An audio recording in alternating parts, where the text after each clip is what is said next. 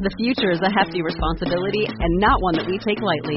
But then, taking things lightly has never been what Hefty is about. That's why we've created the Hefty Renew program that turns hard to recycle plastics into valuable resources like park benches and building materials.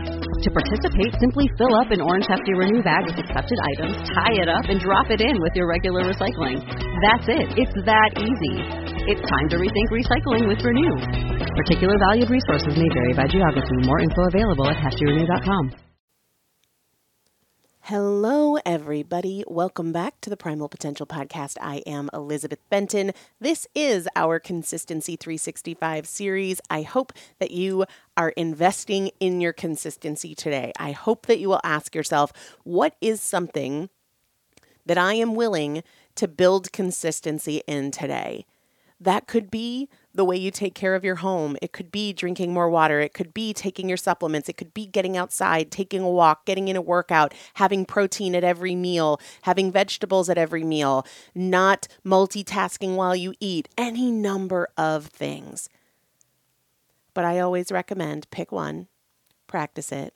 Don't bounce around from this initiative to that initiative to the other initiative because what happens when we do that is there's a lot of effort but we're not ever making it easier because we're not remaining consistent.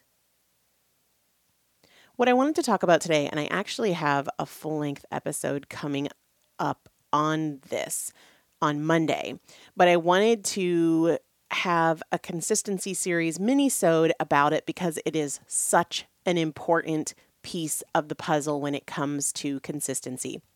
And this actually came from a book called Fierce Conversations by Susan Scott. It's an amazing book. I highly recommend it. One of the things that Scott writes in that book is the conversation is the relationship. The conversation is the relationship. And please listen to this coming Monday's uh, full length episode because we're going to dive into it. But this came up the other day when I was doing a coaching call inside the consistency course because somebody was struggling with the decisions that they were making around food.